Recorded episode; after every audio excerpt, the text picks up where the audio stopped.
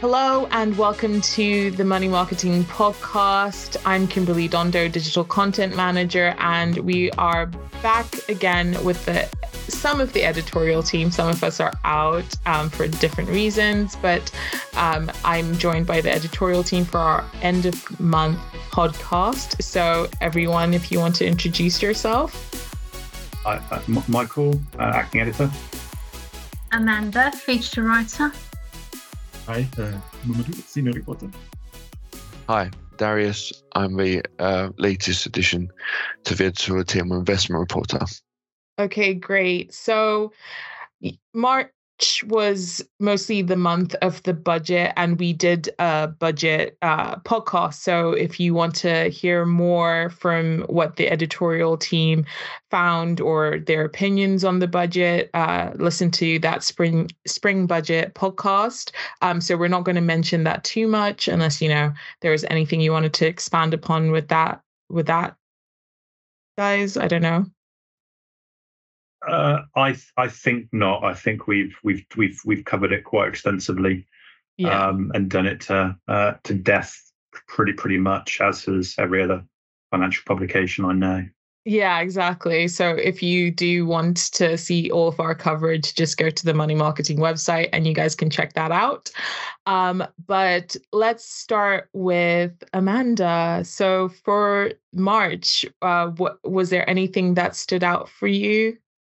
Well, apart from um, I know we've just done the budget thing, but apart from that, I still hate the money purchase annual allowance, even though it's bigger. But um, yeah, I will move on from I will move on from that. I'm not gonna sort of have another rant because I had a rant previously. But um, yeah, yeah this time around, I'm, I'm gonna rant again about a different subject. To be honest, um, yeah. I will talk about my leader that's in the March uh, edition because um in that, I'm arguing the case for compulsory financial education in primary school. Yes. Um, regular listeners will know I've already got um, kids in you know both primary and secondary school, so it's something I've kind of been observing over the last few years. I'm, I'm so yeah, about the last few years. So um, I think this is an issue because when you start secondary school, you you kind of more introduced to the sort of jargon, the academic jargon in all your subjects. Like picking up my kids' books, it's like you know what is this? It's like a foreign language, and mm. I just think if we if we leave um, financial education to that stage, then I think inevitably you're going to get the sort of jargon woven woven into that. And my argument in this leader was that if we start, you know, doing it compulsory Australia at you know primary school age, there's less of that jargon. So it's a nice clear foundation from which to start, and then you can build as you sort of go throughout school. But um, some people have said to me that it doesn't matter so much when they're so young. It kind of is more relevant when they're, you know, about to leave school and, you know, potentially earning their own money if they sort of leave school and get a job or whatever. It starts to become more relevant at that point. So, you know, why bother early on?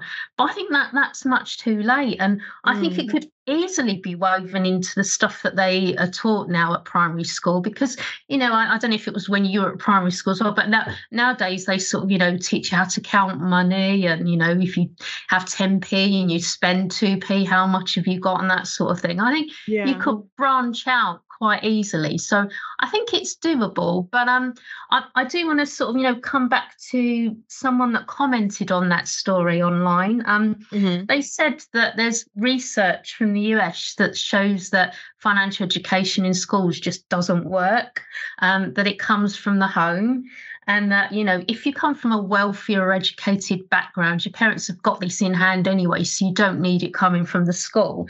But um and others that don't have that at home are just not really going to take it on board anyway. But yeah. you know i mean I, I don't know what anyone else thinks about that but i was just thinking well if we kind of took that approach to everything that we teach in school you know what would we teach our kids would we teach them anything? Because i'm certainly not a you know an expert in art or whatever so if they come home to me with you know drawings and techniques i don't have the foggiest but does that yeah. mean that we don't teach art do we not teach you know do you know what i mean you know what i'm trying I, to say it's, it's, it's really interesting that they made that point about money but I feel like in school, like in my mind, when you were saying all of that, and people saying that it doesn't have any effect um, on them learning from such an early stage, they don't actually, they need it more when they're leaving. But like if I think about like one class that I did from like primary school, which was like um like food tech, like you'd start off just doing super simple things. And then I think as I got older going through school, we do more um more intricate um recipes and adding more skills and techniques to what we were doing. But that was off of the basis of what I'd learned when I was like eight or nine. I wasn't starting from scratch. I was starting from another basis. So in my mind, if you start by setting um, a curriculum that starts with the more, more simpler uh, financial education jargon or techniques or whatever, and then you keep building, I think that is something that inherently you'll just be able to be like, oh, this is like, this is just building on what I learned when I was in year six and now in, that's how it would work in my mind um, and like you said about it starting at home um, my parents are scientists well they're in the medical field medical profession so my love of writing and english wasn't inherent for either of them but they and and it wasn't something that they could nurture apart from you know taking me to the library and stuff like that so i don't know how uh, parents who don't have a background in finance or a background that is wealthy or have friends in their friendship circles who are accountants or financial advisors you know like you you won't really have anyone around you who can talk to you about that but that's that's just my scattered thoughts on that. I don't know. I agree with you totally, Kim. I you know couldn't agree with you more on that. But it's just this this kind of you know where's your evidence to say that it works? I was a little bit stumped because I think you know research is a whole you know you get me going on that you know on a whole different sort of topic because you know research has to be funded. Where's the money going to come from to even look at this whether it's effective or not? Don't see it happening in this country at the moment. So you know and we know stats can be proved to you know show what whatever you want, really, if you've got funding behind you. But maybe I'm being cynical. I don't know. Yeah, no, I, I, I, I can be just as cynical and say that maybe some people don't want people to be financially educated because it benefits some people if a certain class of people never learn how to better their finances, I guess. Mm, That's just my super cynical side. um, is, was there anything else that stood out for you, in March? Um, yeah, sorry, runs over on that yeah. one. Yeah, um, I will try and. Uh, I love a good rant, Amanda. So. okay. Um, I looked at financial abuse. This is a serious subject now. I was looking, you know, what um, how financial advisors can kind of deal with it if they suspect that there's financial abuse going on, and it's kind of an interesting one because you know if you're confronted with it and you don't necessarily kind of know really what's going on, you might have a little inkling that something's not quite right.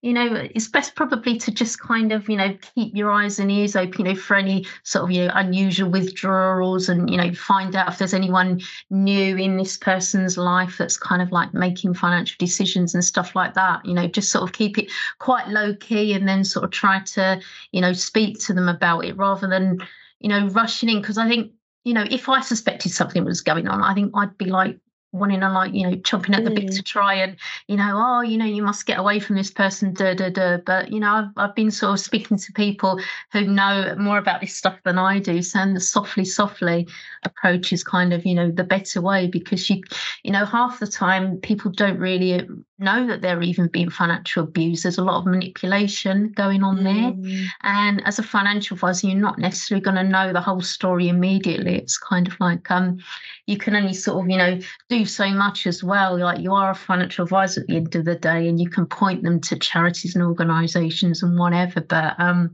you know, you can't kind of solve you know all their life issues for them. You know, if they've got other stuff going on, that's for them to kind of take on at some point, but just guide them. You know, saying. Mm-hmm.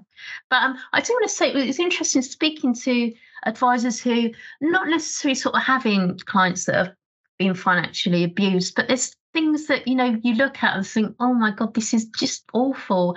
Um, Sheena Docky, one of my financial advisors I speak to regularly, she's got a client who's not working, got a bad back, sort of suffers from terrible pain.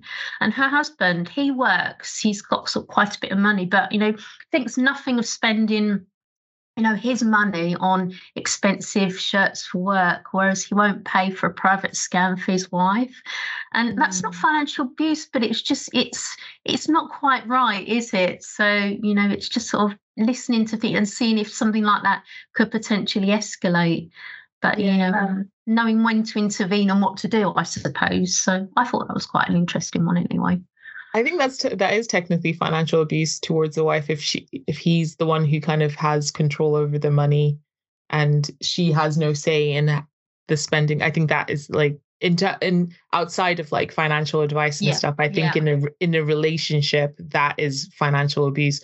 But again, you can't really address that because that's between the two of them. But you c- you can probably just make her see exactly that it's not right and uh, then see the, if she needs to take certain steps, point her in the right direction, th- that kind of thing. Um, that's the, the thing. It's this whole thing in marriage, isn't it? You know, you don't necessarily have to be the earner. Know, I'm sure she does things for the, you know, the husband that you know uh-huh. he should at least, you know, my husband, I iron shirts, but then, you know, I'm not going to do it for nothing. If like the kids need something, then, you know, I'm going to go to him and say, you know, you need to pay for this, that, and the other because I can't yeah. do it on my own. So yeah. it's fair, it's fair, isn't it? But if it's, yeah, an imbalance of power, I think that's what we're getting at here. Exactly, exactly. You need equity in a relationship as well as equality. So, but um, yeah, those are all very interesting topics that I could talk about forever. um, but I think we should probably move on to um, Mamadou. Um, was there anything for you that stood out in March that you covered? Um, in March, yes, I think so. Um, I mean, I covered this pension tracing um, and proposition. I think that sounds I mean, very interesting. I think. Mm. I mean, with, with, all this AI led and uh, um, kind of like um, tech driven, you know, searches. I think um, for them to come up with this, I think this was innovative. I think, you know, I mean, I'm all in for pension tracing, yeah. So, I mean, um, what, so what what is it exactly? Sorry, it's some kind of like an AI led pension tracing. Pension okay. tracing, you know, giving people a chance to to kind of like um, trace lost lost pension pots. Oh, okay. So you can just type in like your name, what where yes, you used to work, kind of yes. thing. Yes, exactly. You know, check your check your stuff. You know, but I mean that would be driven by AI. You know, so I think I mean with AI it's faster, it's cheaper. Yeah, so, yeah. So yeah, so um, that's the plan. Uh, yeah, I, I, mean, the plan to launch this year. You know, so I thought um, that was like a very good story. We kind of carried. Uh, and I spoke to the, um, I mean, the CEO of Aviva Life, I mean, UK and Ireland, Doug uh-huh. Brown. Yes, I mean, I mean, according to Doug Brown, I mean, um, this would be market leading. I mean, proposition. Yeah, so, no, I it so yeah, sounds be, great. Yeah, game changer. You know, I mean, with all this, I mean, chat, I mean, chat GPT and you know, yeah, yeah, yeah. that kind of stuff. So to see uh, big firms like, I mean, Aviva, you know, um, uh, taking down this route. I mean, I think mm. that's, I mean, that's kind of interesting. And and, and they have kind of like um, six million customers. So I think, you know, that's a very large amount of people they will be able to help. Who, yeah, who definitely have like pensions all over. Oh, For oh, me, I think it would well now i have um my mom was always uh, one of those people you know when you used to get letters obviously everything's digital now but when you yeah. used to get letters from like your pension providers and stuff my mom would make me keep all that stuff in a folder from when i got my first job when i was 17 oh, wow. so uh, when uh, the like the ability to move your pension pots into one place happened, um, I just was able to kind of refer back to those letters, find my like you need like a number, right? Like a reference number for your account. And then from there, I was able to transfer everything in from when I was young into one place. But I can only imagine for someone who's been working for 30, 40 years, how many of those letters they might have misplaced if they've moved, whatever. So having an AI, the ability just to type in your information and an AI to be like, oh, these are this is where your pension pots are, and then you can just transfer. Yeah, yeah, yeah, I mean, I think yeah, I think that's a very good point. And then yeah, I mean, you seem very, very, very well organized. I mean, Kim, to have that folder. Uh, it's, perks of having a Zimbabwean mom. Uh, very organized Zimbabwean mom. She's very. Uh, lucky. she's taught me some things that well, I had no choice but to learn. So yeah, it turned out in my favor. Um, was there anything else that you wanted to cover? Well, yeah, I mean, I mean the Vanguard um, stuff also, but because of, uh, I mean, I covered it for the mic, you know, so maybe uh, I can um, talk uh, about it yeah, later. Exactly. When talk about it, I mean, the April issue, you know. Okay, okay, we'll we'll put a pin in it for now. Um, Darius, as our new member, um, I think you've had enough time to have written quite a few stories. Was there anything that stood out for you? yeah, thanks, Kim. Um, I would say um, uh, consumer duty is sort of um, a very big uh, trend of theme. Um, as you know, as, that I've started on.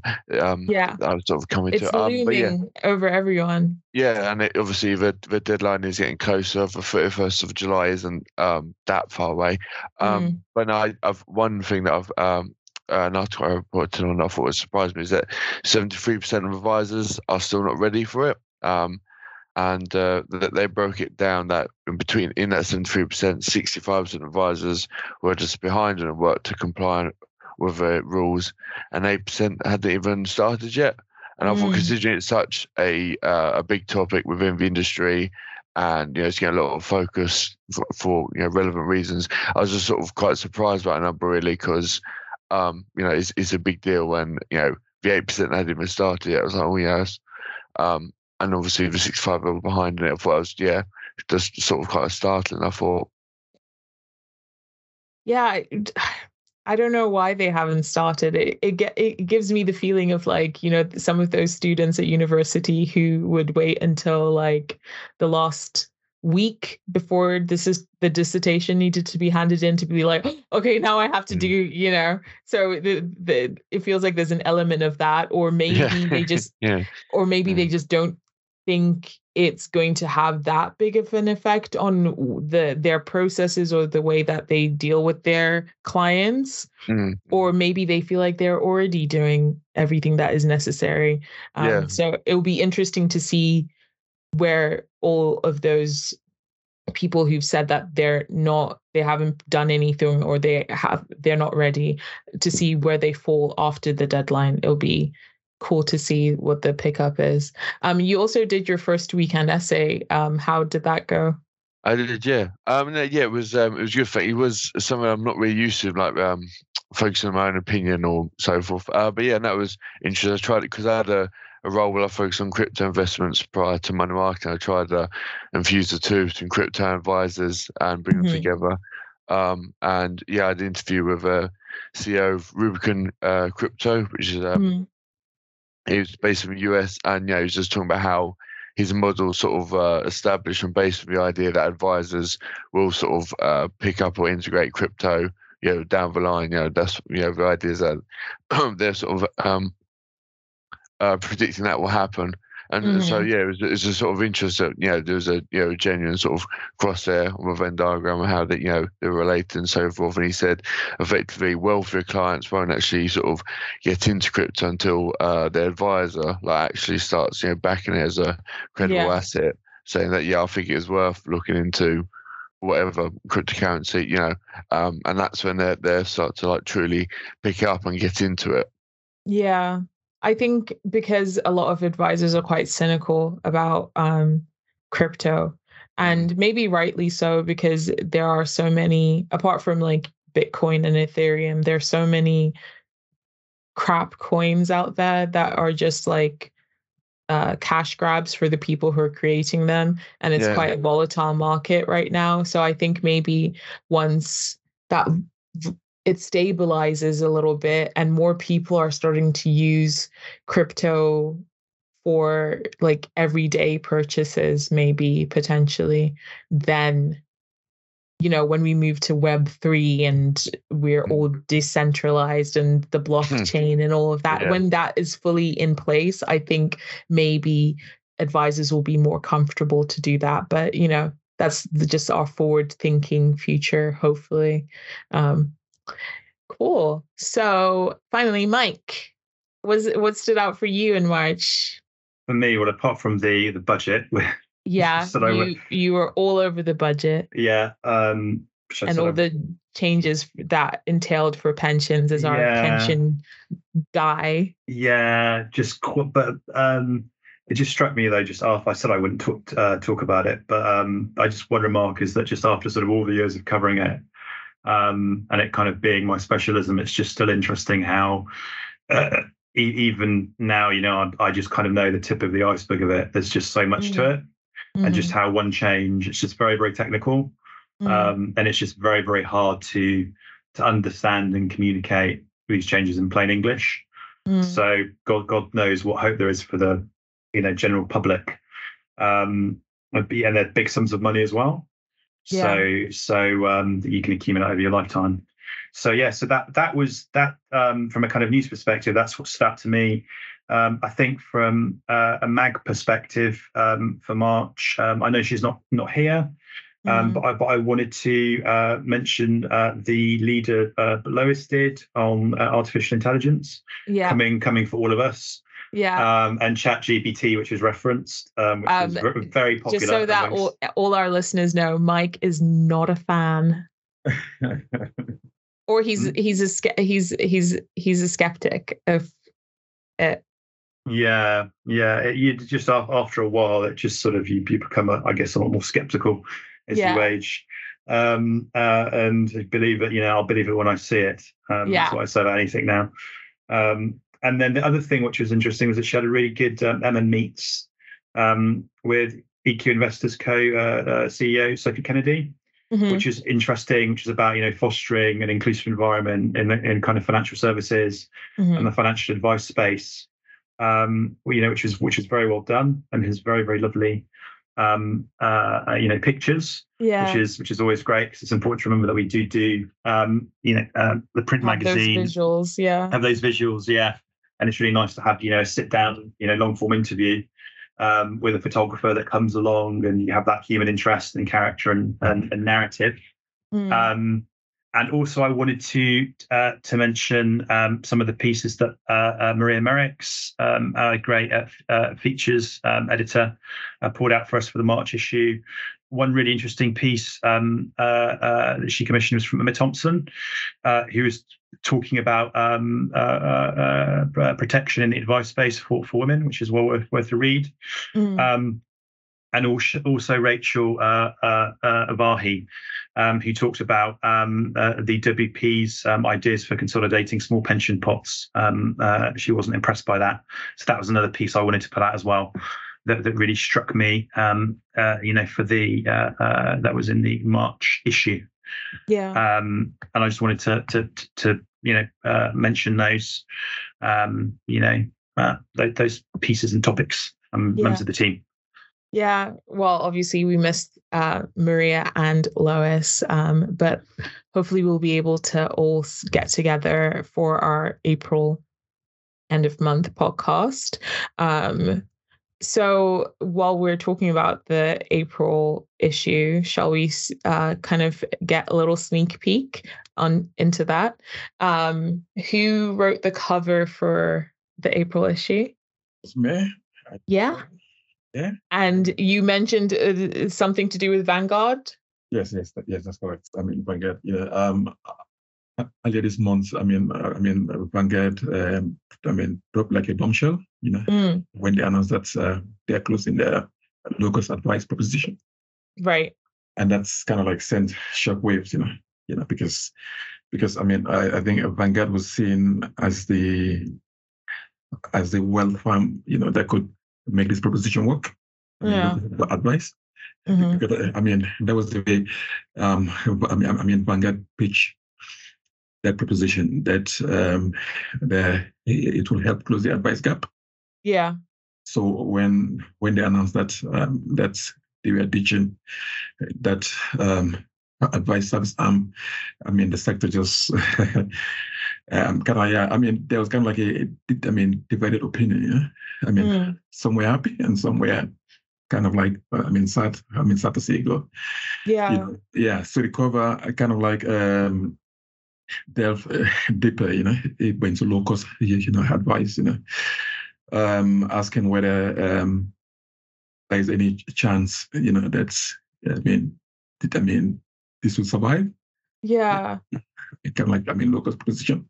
I mean, because I mean the whole idea of I mean, I mean, this advice gap, you know, has been going on for a long time, you know. So I mean, so it's like um, which farm will step in, you know. But you, but you still have, I mean, some some farms who kind of like uh, still want to go on with it. I mean, with I mean with hybrid advice. Okay. You know, you know so so yeah so the cover as i said without giving much away kind of like um um discuss the vanguard issue mm-hmm. you know i mean ask relevant you know experts get opinion you know so so yeah so uh, i mean i would say fine time and movie yeah yeah that's a well written piece Okay, well, definitely. Of course, it's going to be well written. Um, it's going to be interesting to read and delve more. I'm not going to obviously ask for too much on why people are happy and sad. We can delve more into that um, at our next end of month podcast. But it sounds like a really interesting thing. It sounds like maybe they basically were like, well, nope, we can't close the advice gap. Sorry. Yeah, exactly, exactly so, exactly so. And then, and then because of, I mean, um, the Vanguard, as I said, um, uh, service was kind of like um, was seen as a threat by some advisors. Mm. You know, it was trying to kind of like Vanguard was trying to undercut them, you know. So, oh, yeah. So when this thing happened, and uh, there was a kind of like a bit of a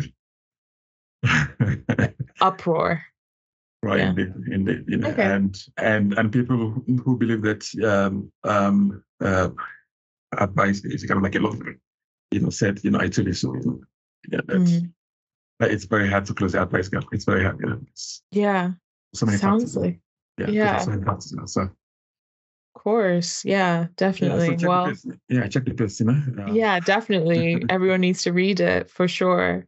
Um, what about you, Darius? Um, is there anything? Have you written anything for the April issue?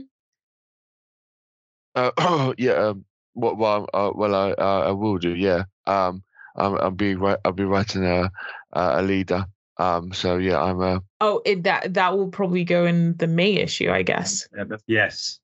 Yeah. Oh, sorry. Yeah, yeah. Like, oh, so you mean just for pieces written out? Sorry. Yeah, yeah, yeah, right, yeah. The, yeah, yeah, yeah. The, sorry, the yeah. mag that's gone so, yeah. press. So, so I was thinking of, of, of yeah. So I was thinking of yeah. I forgot to say March. Yeah, sorry. Yeah, I wrote. Uh, yeah, sorry about that. I wrote um an ESG in focus um piece uh for the uh, April issue. Yeah, um uh, regarding um the FCA trying to clamp down on uh, greenwashing. Uh, they could start specifically with asset managers and funds, and ideally um, if it all goes to plan, sort of um, give it a wider sort of spread across the um, because of the economy and so forth. So yeah, that's um that's what my uh, piece was about. Just you know, speaking to people and you know, how, what they thought, uh, you know the reaction to it, and if it was um, moving the right uh, direction or not, or what it should amend to it. And, and re- recently, actually, um, Michael, I believe it was you, but they've actually announced amendment uh, to that um, uh, this um, the uh, the ESG labels that they're they're re- refining specific criteria of it after hearing back from uh, yes, uh, consultation yeah, closed. Yeah, back from it. yeah, they're going to delay the rules. Yeah. Um, from, implementing them from Q2 to Q3. Yeah, yeah. and they're relaxing them a, a, a little bit. Um, yeah. Okay. Well, we'll keep an eye out for your first in focus. Um, hopefully, Thank everyone you, will yeah. enjoy it. Great. Um, Amanda, is there anything? Well, you definitely have written quite a few things for the April issue, but uh, which ones would you like to give us a little sneak peek about? Um, the, the main one is probably um, should pension tax relief used to help fund care costs? You know, we've all talked about care costs before. You know, massive issue it is. But um, it's a proposal that the ABI have come up with. Um, currently, if you make a withdrawal, you are charged at your marginal tax rate. But they've proposed that um, if if you um, make a withdrawal and use it to pay for care, you know, could you have this at tax free or at least at a preferential rate? It sounds a great idea, and I personally like it. But um, people have told me it's not as easy as it sounds. Are a few practical considerations. So um, I won't say any more about those. You know, read the read the article to find out. Yeah, yeah, it's great. And finally, Mike, is there anything in the April issue you'd like to highlight? Uh, uh yeah, one of them was uh, Nick, um, Nick Jacuti um, mm-hmm. wrote a piece about, again, for coming back to pensions, about uh, you know the government's claim that abolishing the lifetime allowance will sort of um, help retain or recruit NHS staff at the top end. Mm. And he he basically says that that's rubbish. Oh, okay. um, that, that, that won't work. Um, and he goes into some some figures um, about that, which is um, interesting. Um, so that was a particular uh, uh, uh, thing. Um, and also the Emma meets with Ruth Hancock. Ruth Hancock, yeah, yeah, that's mm-hmm. well worth a read as well. Yeah. Lois out and about meeting all these very always, important people. Um, but yeah, well, well, hopefully we'll have her on next time to uh, further go into those things when we do our end of month for April. Um, but yeah, thank you guys so much for making it and talking to me about what you guys covered in March and for the April issue. Um, I really enjoyed chatting with you. And Mamadou, I was going to say happy Ramadan, but I don't know if, like, do you say happy Ramadan? Yes, yes, we do. Yeah, okay. Ramadan Kareem. Oh, okay. So Ramadan Kareem. Kareem, Kareem. Oh my God. Ramadan Kareem. Yeah. Okay. Yeah.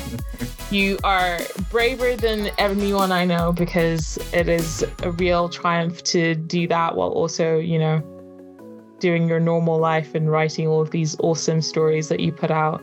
Oh, good. Thanks. Thank you very much Kim. Yeah. Yeah. And that's what we do. You just just do it. yeah, yeah, of course. Um, but yeah, thank you guys so much for speaking with me, and uh, I look forward to speaking to you at the end of the month. Yeah, same here. Yeah. Thank you very much. Thank you very much. Yeah, thank you. Yeah.